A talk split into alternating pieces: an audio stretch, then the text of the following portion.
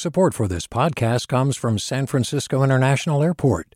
At SFO, you can discover award winning flavors and unique shops all before takeoff. Learn more about what's at SFO at flysfo.com. Hey, it's Avery Trufelman, host of Articles of Interest. And I've got to say, I've been a fan of KQED ever since I was a little kid and I would come out to San Francisco to visit my grandma. It was just what we'd always turn on every time we got in the car, every time we were making dinner and turning on the radio. It was always KQED.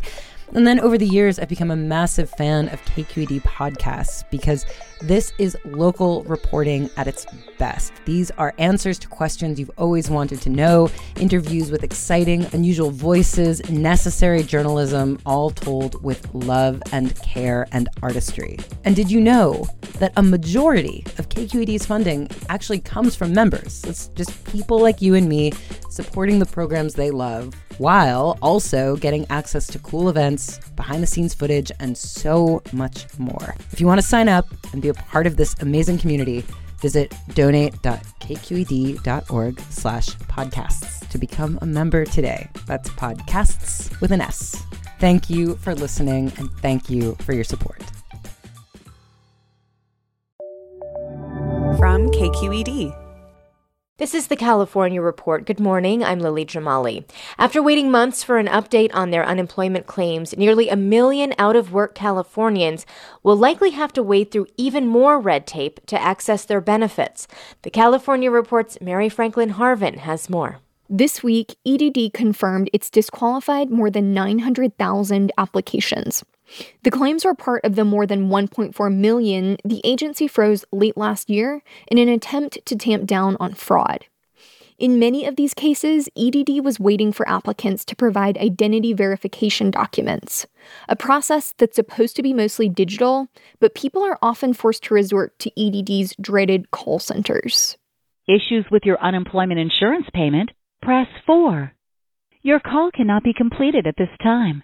Please try your call again later. And if you are lucky enough to get through, it takes about four to six weeks for EDD to even review the documents submitted in response to ID verification. Daniela Urban, executive director of the Center for Workers' Rights, says it's a process. Often it takes a second sending they get a redetermination, which they then appeal. Then they wait 14 weeks to have a CUIAB hearing. Then they wait for that decision another two weeks. Then it's another couple of weeks before EDD implements that decision and pays back benefits. That CUIAB she mentioned, that's where you go when you want to appeal a disqualification. At the beginning of the year, many appeals were from people like these more than 900,000 who are missing identity paperwork. But of those, nearly 90% won their appeals, meaning the people EDD disqualified from that group, they were eligible all along. For the California Report, I'm Mary Franklin Harvin. A federal judge struck down the CDC's nationwide eviction moratorium yesterday, a decision the Justice Department is appealing. The ruling could have major ramifications for millions of tenants struggling to pay rent during the pandemic, but as KQED's Molly Solomon reports, it doesn't directly impact California renters. California has a statewide moratorium that prevents anyone with a pandemic related hardship from being evicted for non payment of rent. Some local cities and counties, like Oakland and San Francisco, go even further, where nearly all evictions are on hold unless there's a health and safety risk or if the landlord pulls the rental off the market. Shamus Roller is the executive director of the National Housing Law Project. So it has no impact on either state or local eviction moratoriums in California. Those remain and are no less legally sound because of this ruling. But those protections do have an expiration date. They're set to sunset at the end of June. For the California Report, I'm Molly Solomon. In San Diego this week, the County Board of Supervisors approved an extension of a temporary moratorium which would prohibit residential evictions without just cause. The moratorium will expire 60 days after the state lifts all COVID 19 related stay at home orders, which for now is set to happen on June 15th. The ordinance would also limit the ability of landlords to increase rent. Rent won't be completely forgiven for those behind on payments. Landlords will be able to recoup 80% through a state emergency rental assistance program. Supervisor Nora Vargas introduced the measure at this week's San Diego supervisors meeting. A lot of people are still struggling to put food on their table and keep a roof over their head. And while we find ourselves on the road to recovery, and many families in our community are still struggling uh, with the impacts created by the current health crisis. While many residents spoke up in support of the measure at the board meeting, landlords and property owners expressed their disapproval, saying it was counterproductive and would harm them even more as they've struggled during the pandemic. Hi, it's Terry Gross, the host of Fresh Air. We bring you in depth, long form interviews with actors, directors, musicians, authors, journalists, and more. Listen to our Peabody Award winning Fresh Air podcast from WHYY and NPR. Hi there, I'm Rund Abdelfatah from Throughline. If you're listening to this podcast, you know that KQED produces exceptional storytelling that keeps you informed, inspired, and entertained. Their podcasts cover issues from your neighborhood to the entire country and everything in between. Support this work today. You can help us continue to bring quality podcasts to your ears. Just head to donate.kqed.org slash podcast. That's donate.kqed.org slash podcast. Turning to state politics, reality TV celebrity Caitlyn Jenner caused a media frenzy when she jumped into the California governor's race two weeks ago. Last night, the transgender activist sat down for an interview on Fox News. KQED's politics editor Scott Shafer has that. The Sean Hannity Show on Fox is a friendly platform for conservative Republicans like Jenner who supported President Donald Trump. Jenner said she disagreed with Trump on some things like transgender rights, but she supported Trump's border wall. I am for securing this state. I am pro law enforcement. I'm pro border protection. Okay? ICE, pro ICE.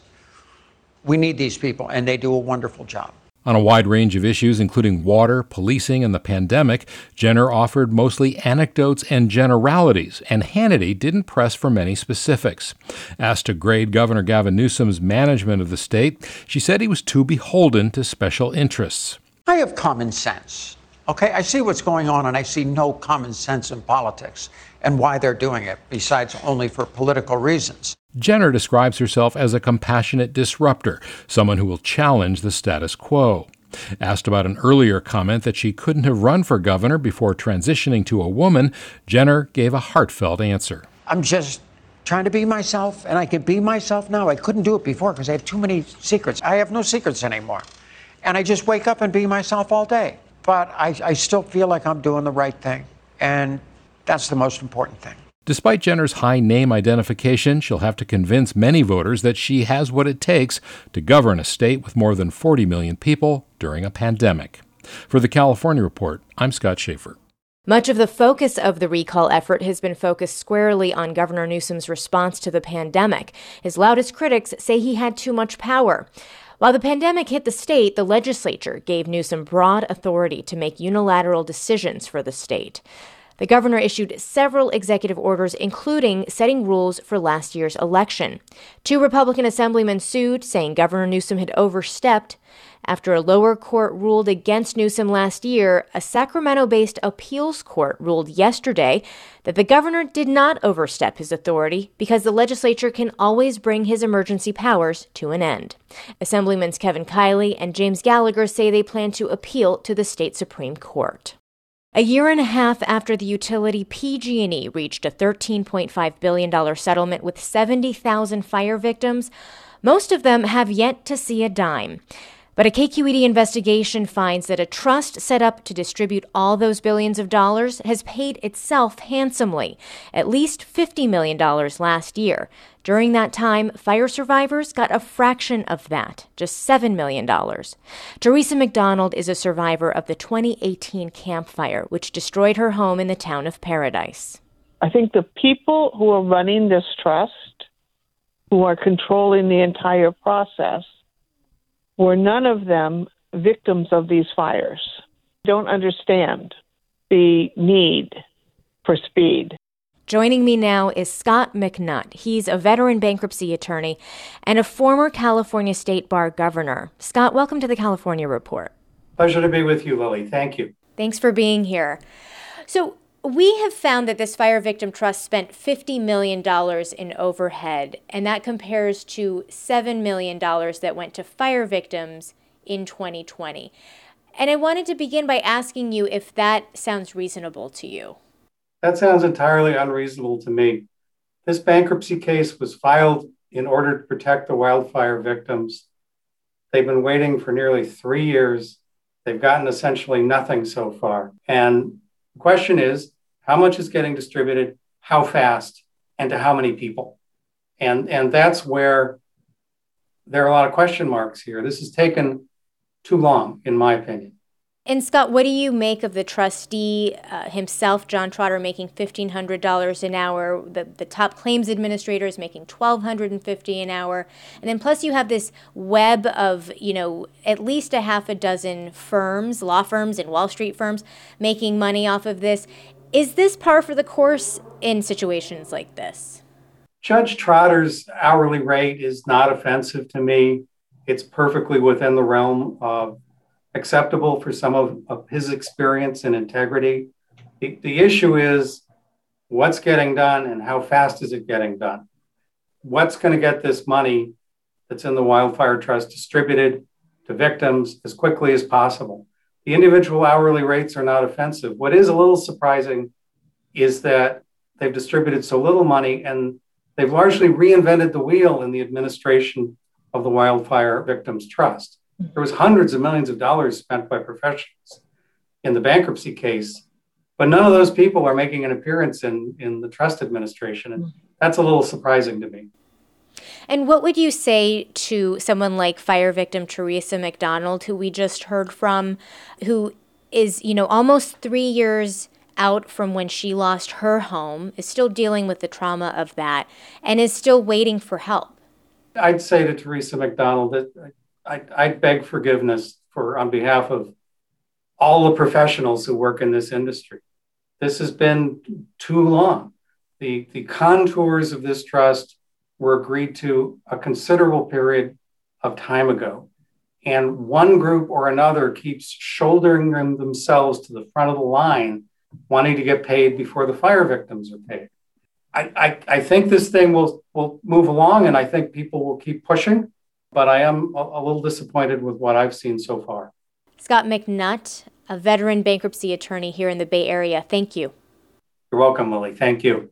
And we should note that we've repeatedly asked the Fire Victim Trust for comment on their fees this past week. They declined all of our requests. You can read more about our exclusive investigation. It is up now on kqed.org.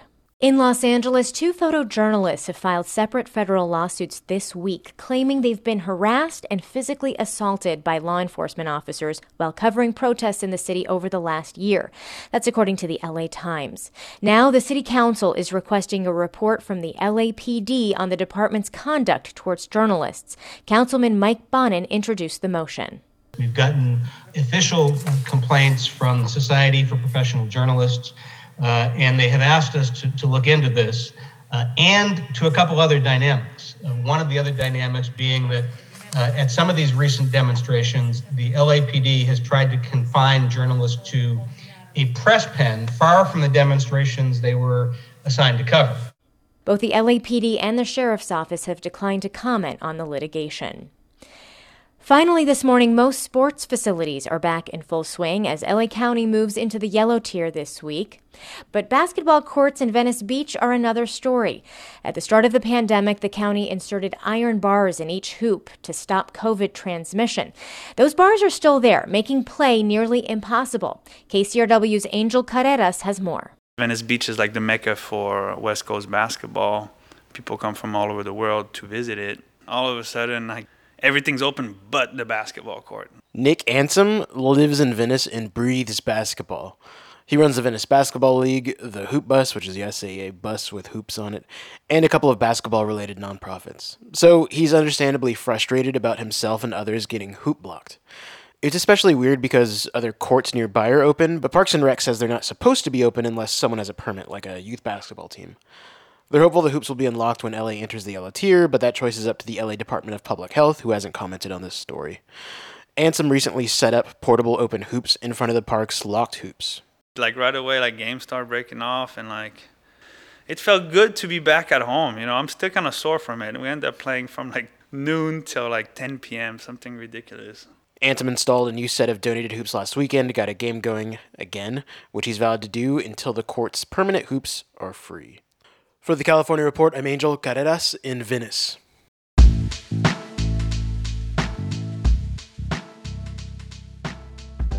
And that is the California Report for this Thursday, May 6th. We are a production of KQED Public Radio. I'm Lily Jamali. Thanks for listening.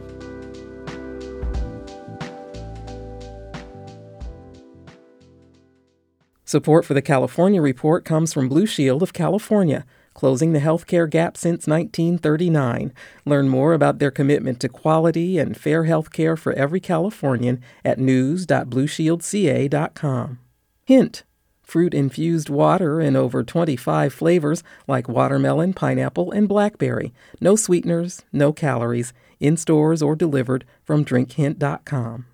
And Eric and Wendy Schmidt through the Schmidt Family Foundation, working together to create a just world where all people have access to renewable energy, clean air and water, and healthy food. On the web at theschmidt.org. Hi, I'm Sasha Khokha, host of the California Report magazine. Every week, we bring you stories about what connects us in the giant, diverse Golden State. Because what happens in California changes the world. I love this place. We were once seen as like the place to be, California. The land of milk and honey. That's where you go to Sunshine State, but we just have challenges right now. KQED's California Report magazine. New episodes drop every Friday, wherever you get your podcasts. Hey there, this is Brittany Luce from NPR's It's Been a Minute. KQED's podcasts like The Bay, Bay Curious, Mind Shift, Right Nowish, and more all tell the stories of the Bay and beyond with reliable, human centered journalism. They aim to inspire, make you think, entertain, and expand your understanding of the place you call home. Here's how you can support podcasting at KQED. Showing your support is easy, and you can join Brittany in supporting KQED Podcast too at donate.kqed.org slash podcast.